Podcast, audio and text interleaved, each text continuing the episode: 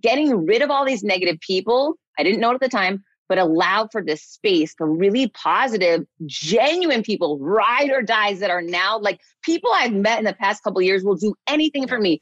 Not because they're getting something from me, because they see something special in me. They believe in me and they want to do good in the world for those right reasons. Welcome, everybody, to the Chris Harder Show, where we are making you unapologetic about your pursuit of success, knowing that when good people like you make good money, they can then do great things. My name is Chris Harder, and several times per week, I will bring you epic guests, solo episodes, and every single tool, trick, and skill set you need to grow your business, grow your money mindset, and to grow your wealth to levels that you have never reached before. I've ended up in a unique place in life where I've got the experience, the connections, and all of the secrets that it takes to be successful and I'm lifting the curtain to reveal it all to you in an effort to help put you in a position of abundance so great that you can then be as generous as possible. So let's lock arms and let's get started. Hey, everybody, welcome back to the Chris Harder Show, where we absolutely believe that both prosperity and generosity can and must coexist. I'm really excited to sit down with a newer friend, Heather Monahan. We've become friends ever since I was on her show, and she is incredible. So, she is not only the two time best selling author, but also a TEDx speaker and host of the hit podcast, Creating Confidence. She has successfully climbed both the corporate ladder for nearly 20 years and then the entrepreneurial ladder after that. So she totally understands what it's like to succeed in both businesses. She's been featured on USA Today, CNN, Forbes, Fast Company, Gary Vee's show. I mean, you name it. She is everywhere and rightfully so, because as you listen to this podcast, she has an incredible story how she grew up in poverty and you know, obviously pulled some superpowers out of that situation and leveraged them into becoming the incredibly successful business person that she is today.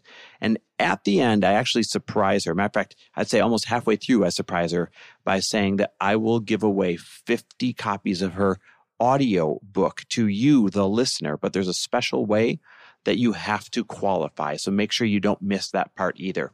So get ready, listen up, because this episode is incredible.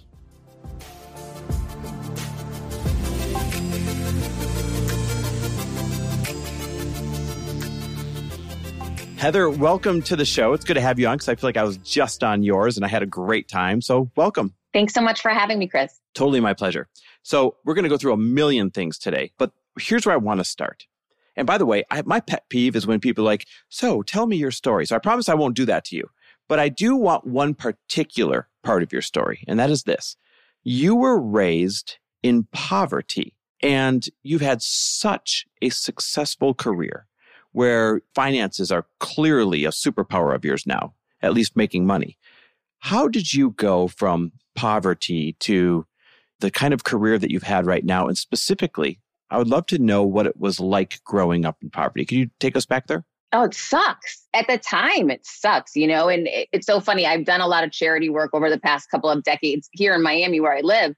And my big thing that I like to do is working with underprivileged youth, you know, because I know what it's like. And I guess the biggest thing that I can share with people who didn't grow up like that is you only know that little bubble you live in. You truly don't understand what's outside of it, meaning, for the people in Miami that are not privileged, they're living in the inner city. They don't realize there's a beautiful ocean right down the street and boats everywhere and all this possibility.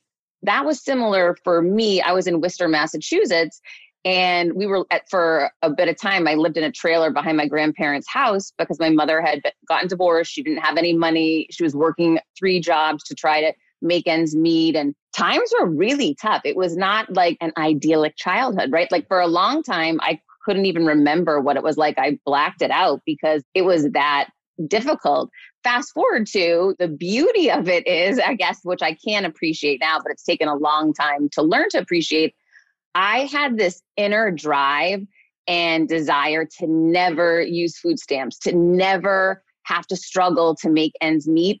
I literally outworked every single human being I ever met in my life. Like, there's no one that you can speak to in my past careers. You could say, is Heather Monahan a hard worker? Everyone will say she's the hardest worker I've, I ever knew. There's no one that puts more in. And I'm, again, I'm not saying that's great, but that that strategy, just that basic strategy, propelled me to massive success at, at a really young age. And the fact that I started a paper route at nine or ten and bussing tables at diners and working at fast food restaurants ultimately became my sales acumen and sales expertise. Mm-hmm. So most people got into sales, you know, at 21 when they graduated college. I got into it at 10. Like hustling, literally. How much can I earn in tips the whole night? That's funny because you literally answered my next question. That was, what kind of superpowers do you think you pulled out of that situation? Because I, uh, do you know who Bedros Keuilian is by any chance? I don't. He's an immigrant, and, and he said there's an immigrant edge where when you're not brought up with some of the things that other people are, you just know how to work harder. You, you're grittier and you're going to win because of immigrant edge. And I feel like that's the same thing as when you grow up in a tougher poverty type of situation. After talking to so many individuals who came from that, I feel like they've got this extra edge and this extra set of tools that somebody who grew up in a cushier situation probably doesn't have. Well, it can go one of two ways, I believe. I've seen it go both ways. One is you use it as that driving force to propel you forward and it becomes a blessing in many ways.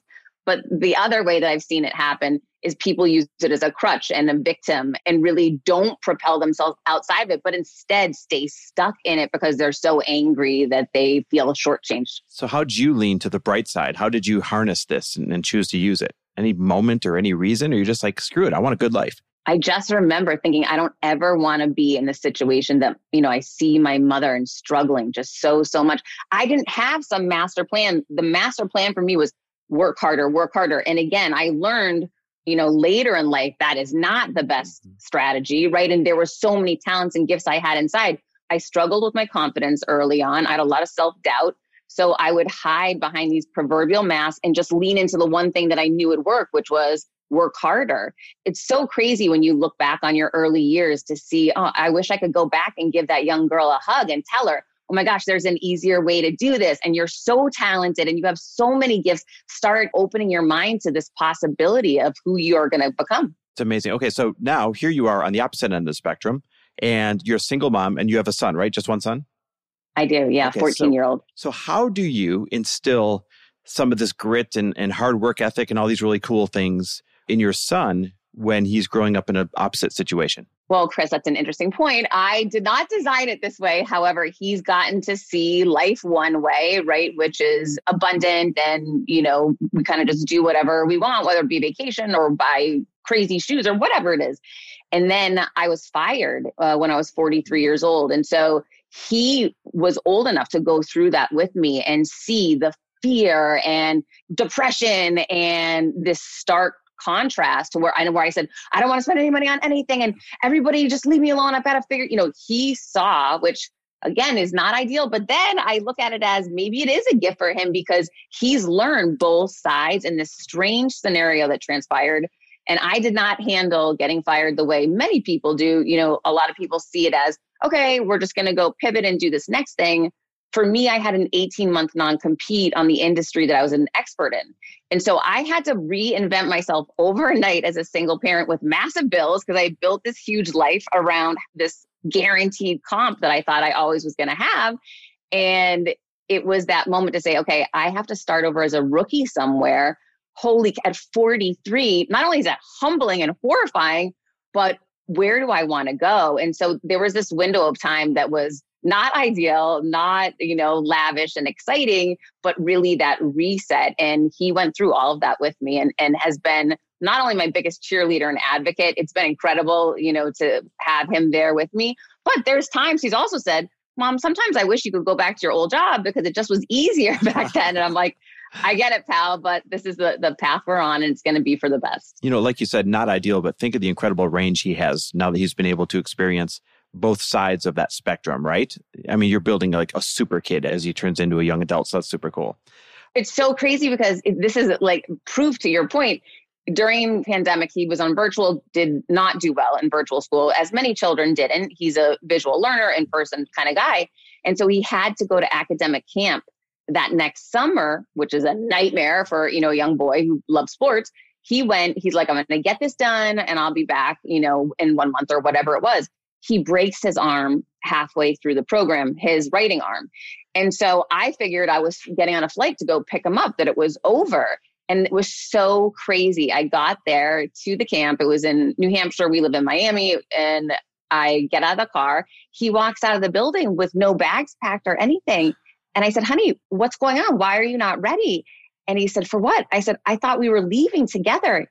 He said, oh no, I figured it out. I taught myself how to write with my right wow. hand. I taught myself how to shower with one arm. I taught myself how to feed my he taught himself everything. He said, I didn't come this far not to finish this thing. I'm going to stay, mom. We'll go to dinner tonight and bring me back here tomorrow. And I did. And he finished and he ended up winning an award. And I was just so proud of him. It was like this moment that I just said, even though he's seen his mom go through tough times, that actually has showed him not only can you survive tough times, but you can thrive in spite of them. What a cool kid. You must be like 100 out of 10 proud of this kid. Oh my God, of course. I'm so proud of him. oh, I love it. So I want to shift gears a little bit. You mentioned that you had gotten fired a couple years ago, and I'll use that as a segue because you did go on to build this really badass career in corporate America. You and I have that kind of in common, and we both have that situation in common where all of a sudden the rug was pulled out from underneath us and had to figure out what we're going to do. But you spent 14 years climbing the ranks, and, and you're a chief revenue officer. You're in the music business, is that right? I was in the media business, media, yeah, radio. Right. Yep.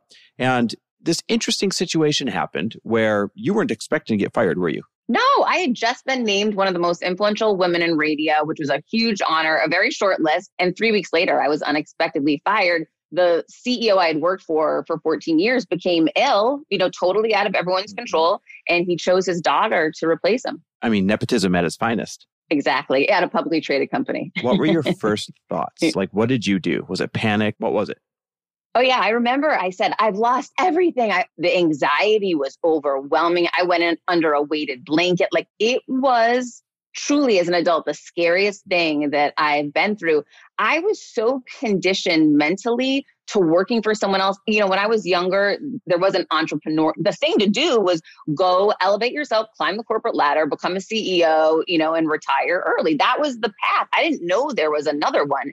So to me, the idea that I had to go start over somewhere, I didn't know where I was going to start. And I was 43. I wasn't 30, right? Like who wanted to hire a 43 woman who'd been fired? Those were the ideas that were going through my mind. I also started questioning maybe I was only successful because of this industry. What if this industry is my superpower? What if I'm only good here because I have a massive network? What if I'm only good here because of the job title?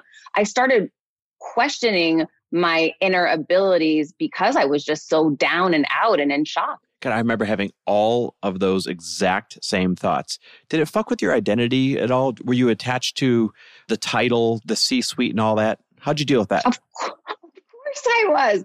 It's easy to say now. I'm, you know, four and a half years out of it. So it's easy to say that's a blessing. But for anyone that's going through this, it does not seem like that at the time, right? It seems like the worst thing in the world. But yeah, I had attached a lot of weight to this title and listen, I had a lot of clout, right? Like, you want to go to the Grammys? Done. We'll be there tomorrow. And I, you know, the flight's paid for, and like, I've got the best seats for anyone who wants them, and I'll be, I'll meet you there we had access to things that and you and I were talking about this earlier. You know, I had so many people calling me and helping me and doing this and that. And it turns out those people were only there for the ride. They weren't because the minute I got fired, I never heard from them again. So all these negative, well, seemingly negative things, actually, what a gift, right? People that really didn't love me pretended to love me and now they're gone. Total gift. And just like that woman firing me, she thought she fired me. I actually fired my number one villain from my life. And so getting rid of all these negative people, I didn't know it at the time, but allowed for this space for really positive, genuine people, ride or dies that are now like people I've met in the past couple years will do anything for me not because they're getting something from me, because they see something special in me. They believe in me and they want to do good in the world for those right reasons. Yeah, I totally believe that. You can reach this place where people want to do, they want to help you out because they see you finally stepping into your power and they see you finally being who you were meant to be and they just want to be a part of supporting that in any way that they can. There's no agenda, there's no anything attached to it. That's a great place to be. Oh my gosh, it's so true. Jon Gordon's the first person that comes to mind when you say that. An amazing author, amazing human being, leader, speaker, everything. He's unbelievable. He's someone who showed up in my life. I didn't know the guy, right? I just got introduced him randomly, got on a call with me and was like, listen, we need to make this book blow up. You, you know, what's your strategy? I'm going to give you my book launch playbook, Heather. Okay, listen, I'm going to connect you to my speaker bureau. They're going to start repping you. Okay, here's how I'm going to help.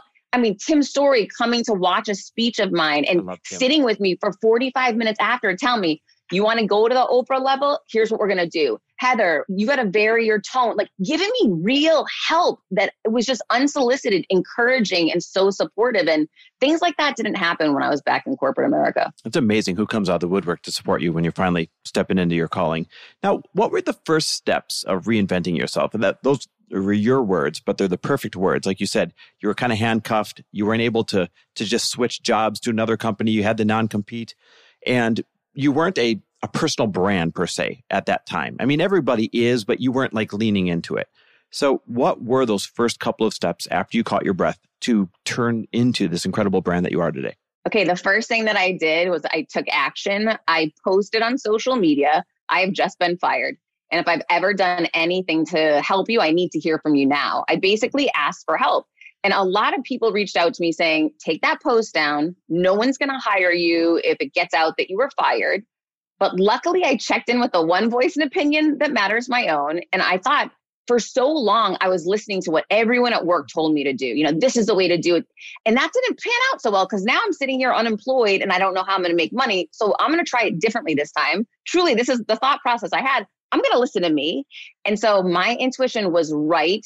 Always listen to your intuition. That post went viral. It landed me on the Elvis Duran show. And halfway through that interview, he looked at me and said, Well, Heather, obviously you're writing a book. But I had never even thought about writing a I didn't even know I could write a book. Like I thought you had to study literature in college. I didn't know, right? So this man spoke a truth and a belief into me that changed the entire trajectory of my life. It's incredible. In people passing through, sometimes they stay, sometimes they don't. It's amazing how just somebody seeing something in you and, and casually mentioning it can completely alter your trajectory to rocket ship status. And and that wouldn't happen possibly without those chance meetings. It's nuts. It's amazing, but you know it all starts with taking action and listening to yourself, tuning out that noise. People were saying, you know, you should be ashamed you got fired. I didn't steal, I didn't kill someone, yeah. right? Like why would I be ashamed? I did a great job. Some lady just doesn't like me. That's not on me. And I googled, has anyone successful ever been fired? And it turns out J.K. Rowling, Mark yeah. Cuban, Steve Jobs, Oprah Winfrey. The list is like all these billionaires and incredibly successful people. So I decided I'm going to reframe getting fired as in good company. That's cool. That little Google search, that's amazing what that returns for you to put a little wind under your sails. Now, you said something that I really want to touch on. You said your first move was to take action and ask for help, right? I am the worst at this. Matter of fact, you were on the Gary Vee show a couple years ago. That's how I first came across you. That's how I first started following you, by the way, is I heard you on a show and I thought, oh, she seems super cool, to start following. And you got on his show by just flat out asking him to be on his show. And he gets hundreds of thousands, if not millions of requests to be on his show. Talk me through that. Where do you get this inner sense of just asking for what you want? Because I wish I had that. Oh my gosh, this is sales 101. You know this. It's like a closed mouth will never be fed, right? So my superpower in life is sales. That's what I've been doing since I was nine, right? So I've got a lot of experience in it. I am not afraid at all to get a no because like anything, competence builds confidence in anything, right? So if you're doing something the first time, it's scary. If you've done it 7,000 times, there's nothing to be afraid of. So for me, I remember thinking I was launching my podcast and I thought, go big or go home, get the biggest guest out there. Otherwise, you're not going to make a splash. Gary Vee. So I took a Google alert out on his name. And I, a week or two weeks later, I got notice that he was launching a wine brand. Mm-hmm. I used to work in the wine business right out of college. So I know a lot about it. I was in it for long enough and know enough about the business. So I looked down the article. I found the name of the partner. I went to LinkedIn where I'm visible. I show up so people know I'm not, you know, a psycho or anything, but right. Again, showing up and putting the effort in. And I DM the guy and I said, listen, I was in the wine business for years, launched a number of brands. If you'd like, I'll jump on a call with you and just give you some advice on what to do and what not to do, more importantly. And he said, great, let's do it. We jumped on a call. I just gave him this advice for nothing. At the end of the call, I said, Is there anything I can ever do to help you? Please t- let me know. And I said, Oh, yeah, go to your partner and tell him I need him to be my first guest on my show. And he's like, All right, well done. You got it. So he, Trouty is a guy's name or his nickname. Trouty lands me Gary Vee as my first guest. I fly to New York. I walk in. I'd made friends with his team beforehand, you know, because I want to feel welcomed when I walk in anywhere. And so Tyler, his assistant, I run over to hug him. And I said, I need a favor. And he said, What is it? I said, um, I want to land a spot on Gary's show. What would be the best way you would suggest I go about that? He's like, There's one way. I said, What is it? He said, Get him to say he'll do it on camera. Otherwise, I can't guarantee it. And I said, So ask him right on the air on the show. And he goes, Exactly. I said, Thank you. High five. And so in the back of my mind, but I wasn't, I was like a new podcaster. This is my first, first show ever. ever. Yeah my first show ever. So of course I'm nervous. I don't have that competence yet, you know, yield and confidence yet. So I'm like, oh shoot, in my mind, now I have to think, when am I going to go in for the ask? And like, what is that right time? And don't forget, Heather, like I'm saying in my head, don't forget, don't forget to do this. And right at the end, it's like the last minute of the show, I said, well, Gary, do you think that your audience would ever get any value from hearing about a woman who made it to the C suite in corporate America and gets fired unexpectedly, but found a way to bounce back and land herself in your office? And he's like, heck yeah, I do. I'm like, great. So that mean you're going to have me on your show? And he goes, absolutely. And he looks at his assistant. He's like, let's do it. Oh my God. And so it took like six months of back and forth to mm-hmm. actually get back on. But yeah, he's a man of his word and he did do it. So there's about a hundred thousand bits of genius in that entire story, which is why we brought it up. But the thing that stands out to me is, first of all, this is your first interview ever and you swing for the fences and it's Gary Vee you said you were nervous, but you've got to talk us through like that level of nervousness. And, and when you go look back on that that show, would you have done it differently, or did it go exactly how you hoped it would? No, nothing ever goes. You know this. Yeah. Nothing ever goes exactly right. I wish it could be me now because I've been doing something for a few years. Of course, I'm better at it. I'm just now it's more natural, right? I was questioning my voice and I was questioning everything. Like, am I sweating? You know, just the whole thing but I wouldn't do it any other way. No, because I'm so proud of me. Like I look back at that or I see people send me notes, you're way better now than you were on your yeah. Gary Vee interview. And I'm like, thank you, because I've been showing up. You know, I wasn't perfect at it. And it just makes me feel really proud. And it reminds me, which I didn't know when I got fired, I can reinvent myself and get better at different things that I never even knew I would have a talent in. And that's just mm. really exciting to know. It is so empowering that that was, you know, you swung for the fences and made it happen. I hope that everyone listening dreams a little bit bigger, whether they're about to start whatever it is. I hope that they absolutely swing for the fence. Because listen, your life wouldn't have been over had he said no. Your life wouldn't have been over had it not worked out. But holy shit, what if it does? And in your case, it did. And then not only was that, you know, he on your show, but then right there, you're able to flip the script on him. I'm so curious because here's my fear.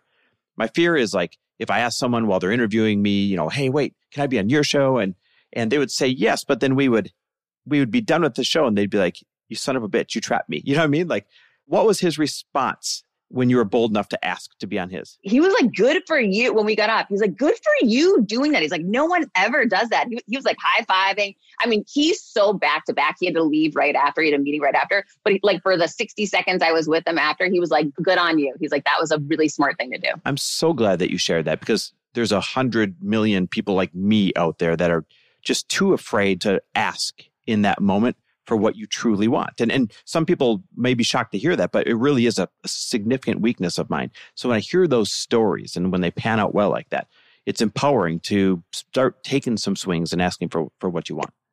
Oh my gosh. So I'll give you another one. This is crazy. I've been showing up on LinkedIn uh, religiously for, and this is per Gary. Actually, Gary challenged me to lean in far more to LinkedIn and it's paid off huge. Everyone listening right now, if you aren't showing up on LinkedIn, that is where business gets done. You can grow your audience faster than any other platform out there organically. You don't pay for it. It's unreal. Anyhow, so I've been showing up for a long time there. I end up getting invited by LinkedIn. They're investing in content creators now. And so they have teams and managers, and I got picked to be on a team. And so I have a manager now on LinkedIn that gives me tips and tricks to get better. Like they're helping you. We want to get you monetized. They want you to, you know, show up more. So I met with my manager a couple weeks ago and he said, "How can I help today?" I said, "Find a way to get me featured for your International Women's Day or Women's Month. I want Heather Monahan feature in front of your 400 million audience." And he's like, You don't want to go bigger than that? I thought this was like a big ask, yeah. right? To, to your point, I'm like, I thought I was coming in ballsy. And I said, What does bigger look like? And he's like, You don't know that we're running commercials now, like on the Super Bowl with billions of people. And we, me, who gets to be featured on the TV commercial. Come on. And I said, and I'm like, No, I didn't know that. He said, That's bigger, Heather. And I said, okay, my friends, let's throw Heather Monahan's name in the hat for the next one. And why don't we do one on single working parents? And that could be the angle that we take why we're featuring me. And you could feature some other single working parents and how it looks differently. And and he's like, oh, he was taking notes. He's like, all right, I'm going to bring it up in our next meeting. Now, I haven't got the commercial yet. But the fact that that man opened my mind to, yeah. I think I go big, there's still bigger out there.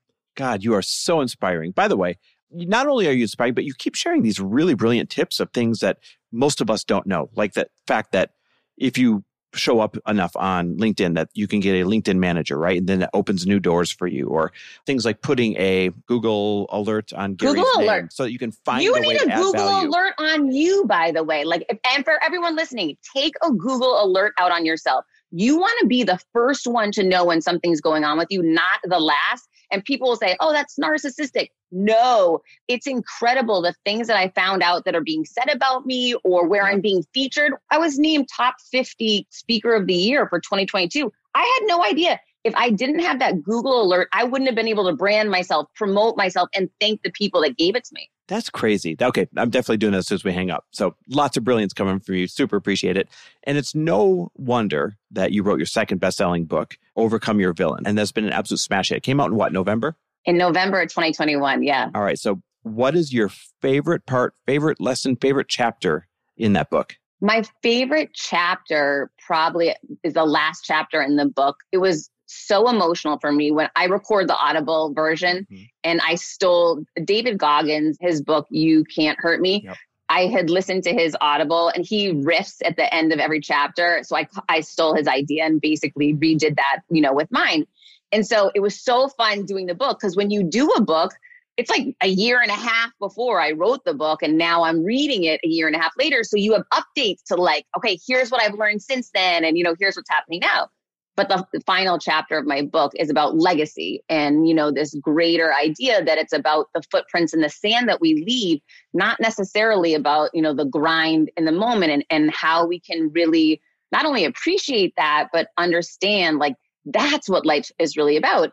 And so this is so sad. My one of my mentors had passed away during covid. He had been in the process of writing a book he had cancer. And so it wasn't shocking that he passed, but of course, we just thought the book would come out something.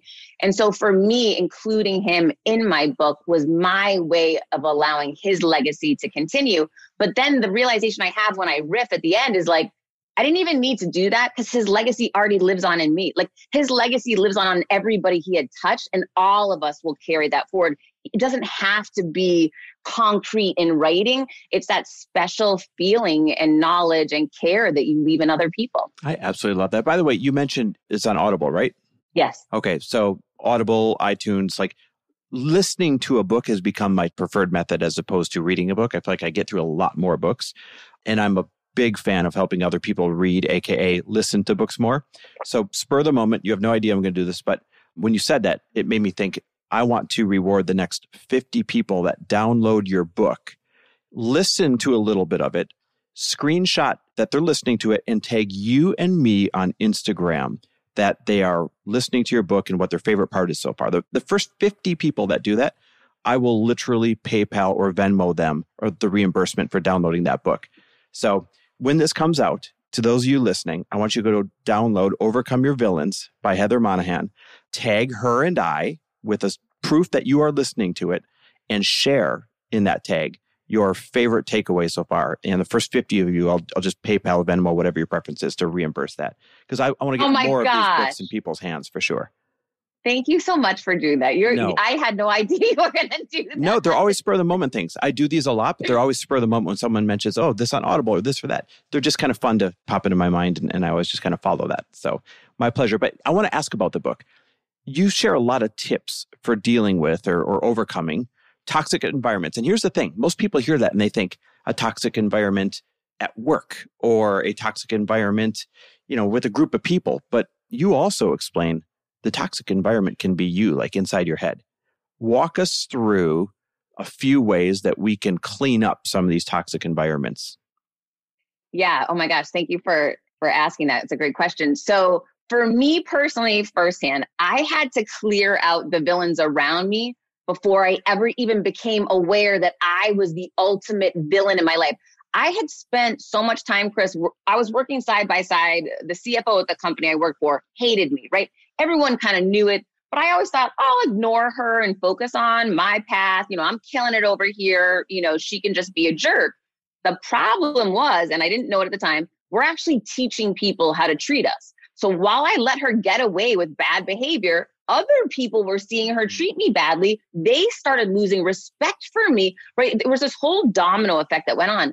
So suddenly I was consumed all the time with how do I keep this villain away from me? All the energy and thoughts and just my time, my mind was consumed with how do I survive the situation? How do I improve it? How do I get out of it? How do I change it? So any energy that I could have been putting towards, you know, bettering myself, I wasn't. It was all around how to survive with this nasty person in my space.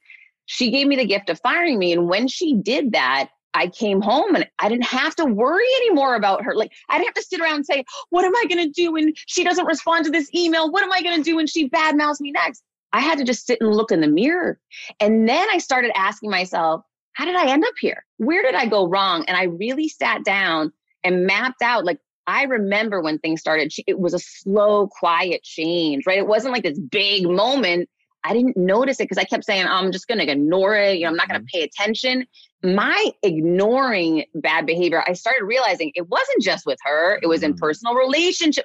Like, so, but this was the first time I had this epiphany in my life. And I really sat with my thoughts and started going back in my journals and looking, and I saw patterns I had never taken the time to really notice. And that was all about me. Not, I was calling these nasty people into my life, allowing them to stick around instead of showing up as the badass that I needed to be and firing these people from day one, trusting my gut and trusting my intuition.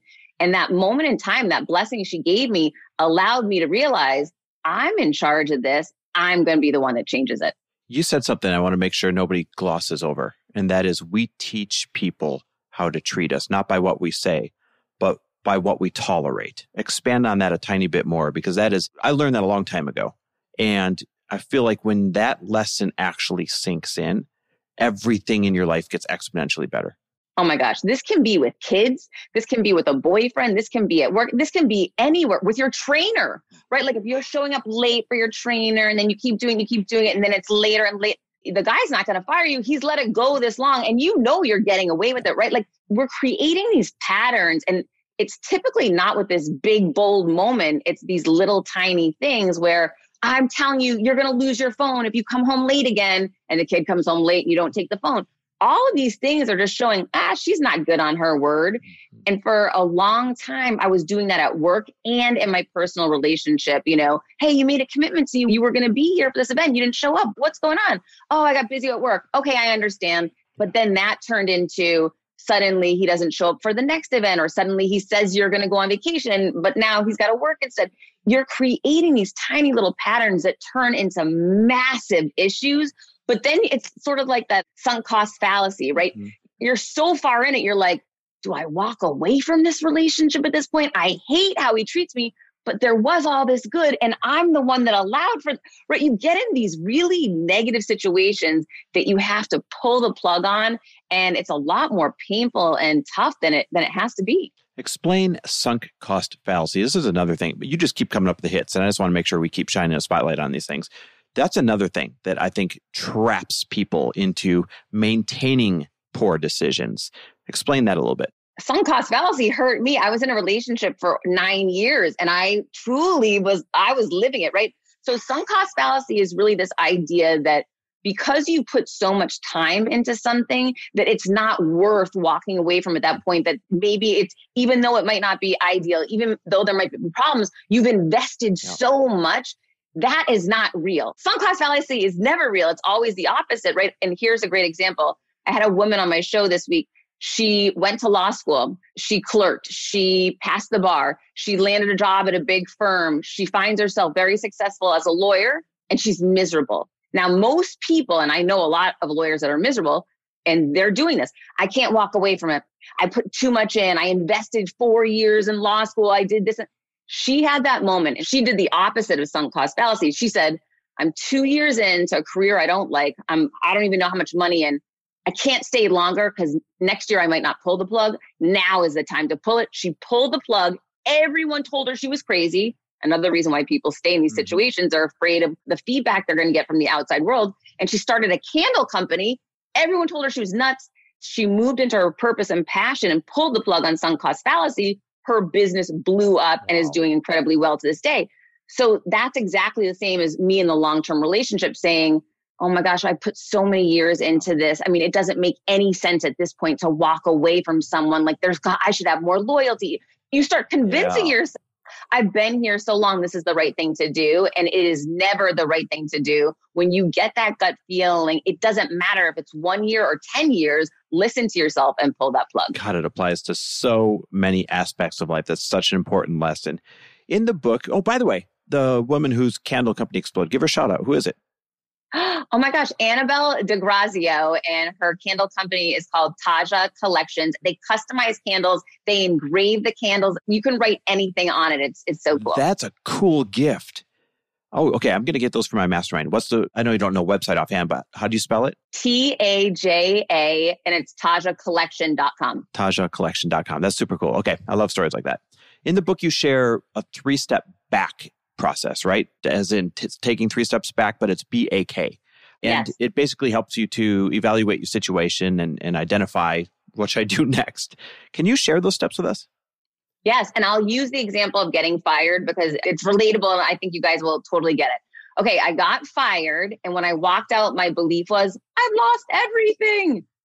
B, the first step in the back process is beliefs. And it means basically distill and dial that belief that you hold in any challenging moment down to the most simplistic shred of fact that could be there. 90% of the time, you'll find there's no fact to the belief you're holding. Okay, so my belief was I've lost everything. When we dial the belief down, I hadn't lost my health, hadn't lost my network, hadn't lost my business expertise or acumen, hadn't lost my experiences, hadn't lost really anything. The one thing I did lose, though, there was some fact I lost a paycheck. But once I distilled it to wait a minute, I've gotten paychecks from other places. This wasn't the first place I worked. It made it much more possible to move forward. Step number two in the back process is take immediate action. I don't care if it's messy action. I don't care if it's small action. Imperfect action is fine. That will start the domino effect to give you momentum to springboard forward. So for me, I dialed the belief down.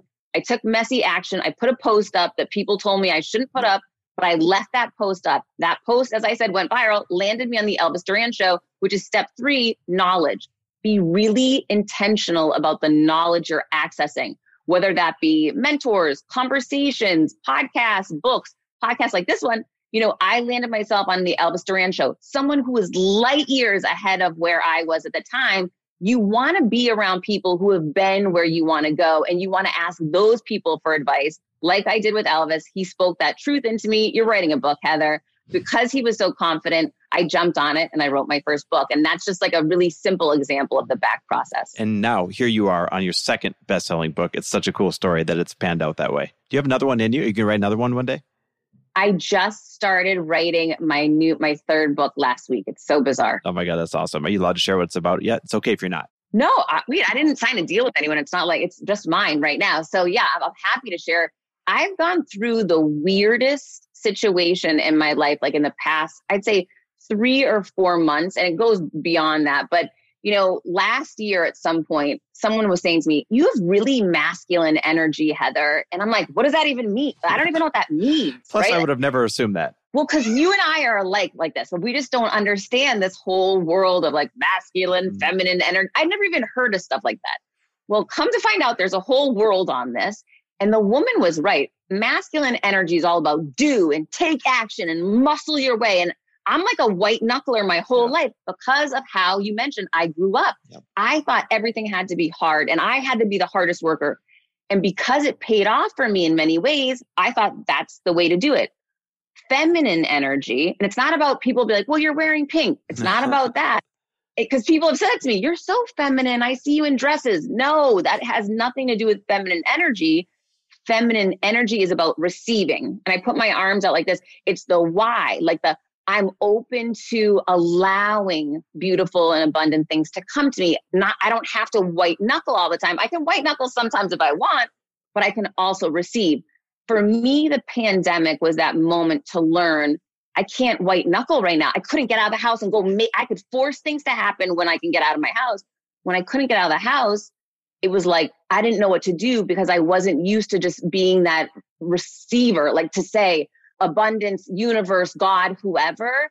I know that the answers will come to me. I know that this solution will. And I really started choking and suffering during that time. And so that was ultimately a gift too. So this new book will really be all about how I've learned to not only understand there's different energies out there and we all are comprised of them in some regard and how you know becoming aware of how can we become stronger better different by embracing those but also just the energy out there that we're putting out. And when we are around negative people we're harboring negative energy which is going to bring more negative yeah. people to and negative situations to us. And i didn't really understand all these different things until i've made some different choices in the past few months. And really started opening myself up to that idea and asking for and you know what? I'm actually i'm going to read a quote right now from your i joined your text program which guys this thing if you have not signed up for this thing yet it's freaking amazing.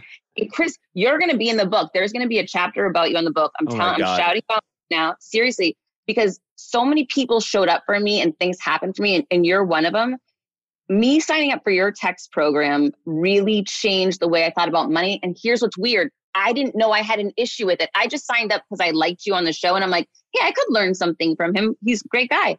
Here's what I learned I had an issue with money that was stemming back to my childhood that I didn't realize I had. You said this one day, this was on February 14th, on Monday, February 14th, Valentine's Day.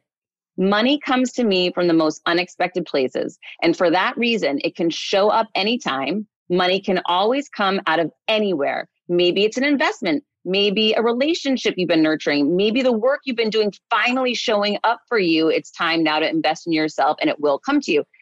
That changed the way I saw my entrepreneurial journey. I previously had realized I thought it had to be a certain way. It has to be coming from just your speaking engagements. Yeah. It has to just be coming from I wasn't open to this idea. The minute I embraced this and I started reading it every single day with frequency, because frequency is what will sell, right? I started reading it with frequency and reading all of your other messages. It made me stop one day and realize my dad had started a business as an entrepreneur when I was 14, 15 years old and it failed. And I started realizing I think I'm holding on to this idea that maybe I'm not as powerful as an mm. entrepreneur. So I had to start dealing with that whole issue that I didn't even know existed. But over the last, this is a month ago, I joined this program with you. And I'm telling you, it has had major impacts. People have been showing up from past times in my life that I forgot about. Hey, Heather, wanted to see, do you want, I wanted to give you like commission on this. Crazy, weird yes. things. Thing works. I'm telling you. So, this is how nerdy Lori and I get about that. On our walks, we do this, you know, Power Nine. I probably told you about it. And, and part of that is we have to manifest three things for the day. I would say six out of seven days, one of the things I manifest is I manifest surprise, unexpected, perfectly aligned financial windfalls, you know, landing in our laps and hitting our accounts today, tomorrow, and the rest of the week. And when I say it, I'm like, God, I said that yesterday. I said day before. I said, but I'm telling you, and I also journal that all the time. It happens all the time. And I wasn't going to share this, but it's relevant to what you're saying. Literally last night, I got a text. One buddy introduced me to another acquaintance, just somebody I know of, and said, Hey, here's a you know, I'm, I'm not going to give details, but here's an opportunity. I think you should two should talk on it. I said, okay, great. So we talked today, and in a five minute conversation, it turned into we're going to get an extra 125 to 150 grand, and then this will probably turn into six figures a month worth of opportunity for the next couple of years. And it came out of nowhere, like completely unexpected thin air. I am such a firm believer that you have to expect unexpected windfalls and they'll start happening. Some small, some big, but it's crazy. It's crazy it works though and and i'm so happy i can start teaching my 14 year old this now so he doesn't have to wait till he's 47 like i waited till i was 47 to learn this. So i want everybody to know this is not you know woohoo crazy talk. This legit works. I am living proof. Sign up for the text program. Oh my god i love it. Unexpected shout out i appreciate it. Well i'm gonna give you a shout out right back. I want everybody to read this book overcome your villains. And like i mentioned earlier the first 50 of you that download it on any form of Audible, right? Audible, iTunes, I don't care. Screenshot it, share your favorite takeaways so far, and tag both Heather and I on Instagram with it. It could just be in stories, doesn't have to be a main feed. And the first 50 of you to do that, I will Venmo or PayPal you reimbursement for the book. That's how much I believe in people getting out and, and literally overcoming their BS villains. So thank you so much for being on. Where can we follow you and where should we plug into you? Okay, I'm at Heather Monahan everywhere. As I mentioned, LinkedIn is my jam. I'm like crazy aggressive on LinkedIn. My website's heathermonahan.com and my podcast is Creating Confidence with Heather Monahan. Check out the Chris Harder episode. You have actually motivated me to take LinkedIn seriously again. I'm going to go clean up my profile a little bit and appoint somebody to start putting some content on that thing. I feel like I'm really missing out there. Okay, yeah. Whoever you're going to put in charge, have them reach out to me and I'll do a quick call with them and give them some inside tips. That would be awesome. Thank you. Okay, so last question for you, and then I'll let you go because I know your time's valuable. On our show, we always say when good people make good money, they can do great things. And it really is just saying that money will bring out this generous side of you when you have excess or when you have abundance. Now that you've gone from growing up in poverty to being a very successful businesswoman, what is one great thing, big or small, that you've been able to do for somebody else? Oh my gosh, you know this with the work that you do. It's so weird. For so long, 20 something years I was in corporate America, I made rich people richer, right? Because my job was to drive the share price of stock. Yep. And so I was literally making very wealthy people wealthier, which is that's nice. Okay, great. But I, it wasn't meaningful when I went to work for myself and wrote my first book. And then I would start getting DMs from people oh my God, you came to my life at the right time. Do you know because of you, I was able to quit my job? I was able to go for more. I finally asked for the promotion. To see that you have lasting impact on the creations you put out there, whether it be a podcast episode, a speech, or a book, or whatever it is, I thought you always had to work during the day and then at night you go do charity. I've been able to integrate doing work that benefits others and has a lasting impact in the world that's positive and make money. Like that's my ideal dream. I want that for everyone. Like whatever your purpose, your passion is, it can be painting, it doesn't matter, but like finding a way to integrate doing good in the world and creating wealth for yourself so that not only can you lead a good life, but you can become more abundant and impact more people. And that to me has been the biggest blessing, getting those little messages from people unexpected all the time. It's just, it propels me to go forward. And I was at spin class yesterday on top of a roof in the most beautiful place in Miami. And this woman came up to me and she said, Are you Heather? And I said, Yeah, I'm Heather. And she started crying, Chris. And she was like, You've changed my life. And it was the coolest thing. Like that feeling. I hugged her. I don't know her, right? I just hugged her right away. And I was like, Let's take a picture together. I was so grateful. And she's like, You don't think I'm crazy? The funny thing is, people don't understand. I'm nothing without a story like that. Like, that's why I'm here. And I know this is my purpose, my passion, and my mission.